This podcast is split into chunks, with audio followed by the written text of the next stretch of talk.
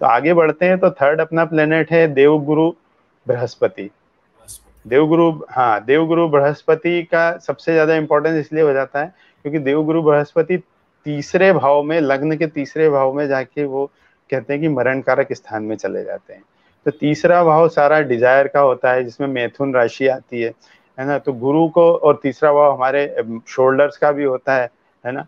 तो ये सब चीज़ें होती है हमारे पड़ोस का भी होता है। तो कह रहे हैं कि गुरु घर में नहीं पड़ोस में है आपके।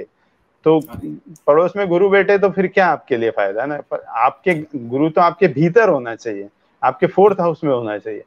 तो फोर्थ हाउस से सबसे दूर ट्वेल्थ हाउस में जाके बैठे हैं। तो कह रहे हैं कि गुरु मरण कारक स्थान में है। तो जिनके गुरु मरण कारक स्थान में होते हैं वो वो व्यक्तियों के साथ एक अजीब सी जिसको कहते हैं कि एक निगेटिविटी तो साथ नहीं कहेंगे, पर यह होता है कि उनके साथ ये प्रॉब्लम होती है कि गुरु के कारकत्व तो उनके अंदर इस तरह से नष्ट होते कि ऐसा व्यक्ति पैसे के प्रति ज़्यादा फोकस होता है। ऐसे व्यक्ति को अच्छा वो बहुत ज़्यादा इंटेलिजेंट भी होता है ऐसा व्यक्ति। ऐसे व्यक्ति को क्या होता है कि गुरु विवेक उस व्यक्ति का कहीं ना कहीं साइड में रह जाता है, क्योंकि गुरु मरण कारक स्थान है और गुरु सबसे पहले विवेक ही देते हैं आपको। तो विवेक को आपने साइड में रख दिया और विवेक कहाँ चला गया? वो भी मैथुन राशि में। और मैथुन राशि और कम्युनिकेशन में चला गया। तो वो आपने साइड में रख दिया उस विवेक को और उस विवेक के बाद आप एफर्ट बहुत कर रहे हो। तो क्या है कि ये तीसरे का गुरु सबसे ज़्यादा पावर भी देता हाथ पे तो व्यक्ति ऐसा सोचता है कि मैं सब कर लूँगा और ऐसा व्यक्ति कर भी लेता है। पर उसको ये समझ में ही नहीं आता है कि विवेक कहाँ पे जाके उसका खत्म हो रहा है। ऐसे व्यक्ति को पैसा भी बहुत मिलता है तीसरे गुरु वाले को। पर बस यही है कि उसको सही गलत का अंतर नहीं पता। है ना? उसको ये नहीं पता कि किस समय क्या क्या बात अपने को आप प्रमोट करना चाहिए किस समय किससे क्या बात करना चाहिए। दूसरे लोगों का हो सकता है वो अनादर भी करे ये भी हो सकता है। इस तरह से गुरु के कारकत्वों का वहाँ पे नुकसान होता है वैसे भी फोर्थ हाउस में जाकर काल पुरुष में गुरु उच्च के होते हैं तो अपने से ट्वेल्थ। बैठ गए थर्ड में जाने के बाद। तो वो जो हाँ। प्लेजर है जो मतलब वो पीस है मन का वो पीस पीस से ट्वेल्थ जाकर बैठ गया। जो हारमोनी है वो अपने से ट्वेल्थ जाकर बैठ गई थर्ड हाउस में हाउस जहाँ पर वेपन हाँ। है जहाँ पे करेज है। तो आज अगर गुरु को करेज करने की ज़रूरत पड़ी वेपन करने की ज़रूरत पड़ी तो उनको मरण कार्य जैसी स्थिति फील होगी हो ही जाए एग्ज़ाम्पल के लिए हम चाणक्य को ले सकते हैं। चाणक्य धनादन धनानंद के पास जब गए हम्म। थे राजा को हटाने के लिए तो करेज के साथ गए तो उनको करेज करना पड़ा वहाँ पर। तो वहाँ पे उनको मरण कारक स्थिति का सामना करना पड़ा। तब उनको ज़रूरत पड़ी कि ठीक है चंद्रगुप्त को ढूंढेंगे। ज्ञान देंगे मुझे किंग हाँ। नहीं बनना किंग मेकर बनना है। किंग मेकर बनना राइट तो वहाँ से वो निकल कर आए। तो वो हम उसको देख सकते हैं कि हाँ इतने बड़े गुरु इतने ज्ञानी ध्यानी अगर उनको ऐसी पोजीशन पे बिठा दें जहाँ पर उनका कोई काम नहीं उनको नहीं वेपन चलाना उनको करेज नहीं दिखाना उनको तो अपनी विजडम से चीज़ों को चलाना है।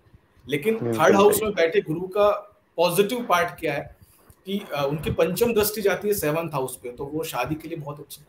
अमृत yes. बरसा रहे हैं वो सेवंथ के अंदर। आपके बिज़नेस के लिए अच्छे हैं।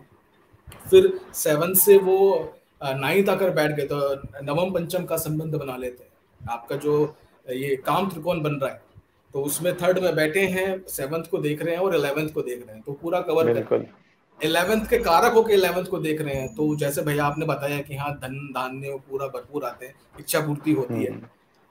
Seven hmm. दृष्टि से अपने खुद के नाइन्थ हाउस को देख रहे हैं तो धार्मिक प्रवृत्ति भी देंगे। गुरु अगर बिल्कुल। और नाइन्थ हाउस को देख रहे हैं। बट यस करेज नहीं करना चाहेंगे गुरु। तो वहाँ हो हाँ। सकता है कि एफर्ट करने में थोड़ा सा जो नेटिव हो वो आलस्य करते हैं। या फिर हाँ। ये मान लीजिए कि गुरु वो हैं जो दूध और पानी उसमें से दूध निकाल लेते हैं।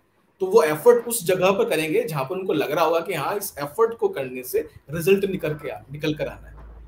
ट्रू तो वो एक थर्ड हाउस के गुरु के साथ में हो सकता है।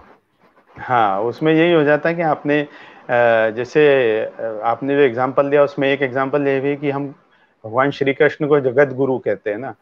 तो उन्होंने क्या कहा था? उन्होंने बोला था कि मैं, उन्होंने कृष्ण को पहले ज्ञान दिया। उसके पहले उन्होंने जब ये बात बोली कि मैं, या तो मेरी सेना एक तरफ़ रहेगी दूसरी तरफ़ मैं रहूँगा, मैं हथियार नहीं उठाऊँगा। उन्होंने यही बोला। और उन्होंने ये परफेक्ट एग्ज़ाम्पल दिया, उन्होंने केवल कृष्ण को ज्ञान दिया। उन्होंने लड़ाई नहीं करी क्योंकि कृष्ण तो सब जगह जीतते थे पर वो वहाँ पे लड़ सकते थे पर वो लड़ाई नहीं करी। उन्होंने कृष्ण को अर्जुन को ज्ञान दिया। तो यदि वो वहाँ पे लड़ाई करते तो वो थर्ड हाउस गुरु में जाते और फिर वहाँ पे जाके नॉलेज खत्म हो जाता। जी। तो वो लड़ाई जहाँ चलती फिर क्योंकि उन्होंने कंस को मारा तो कंस को ज्ञान थोड़ी ना दिया। तो बात यही है कि जब गुरु जब लड़ने जाते हैं तो वो ज्ञान फिर साइड में रखना पड़ता है। वो भी एक ज्ञान है। तो इसलिए।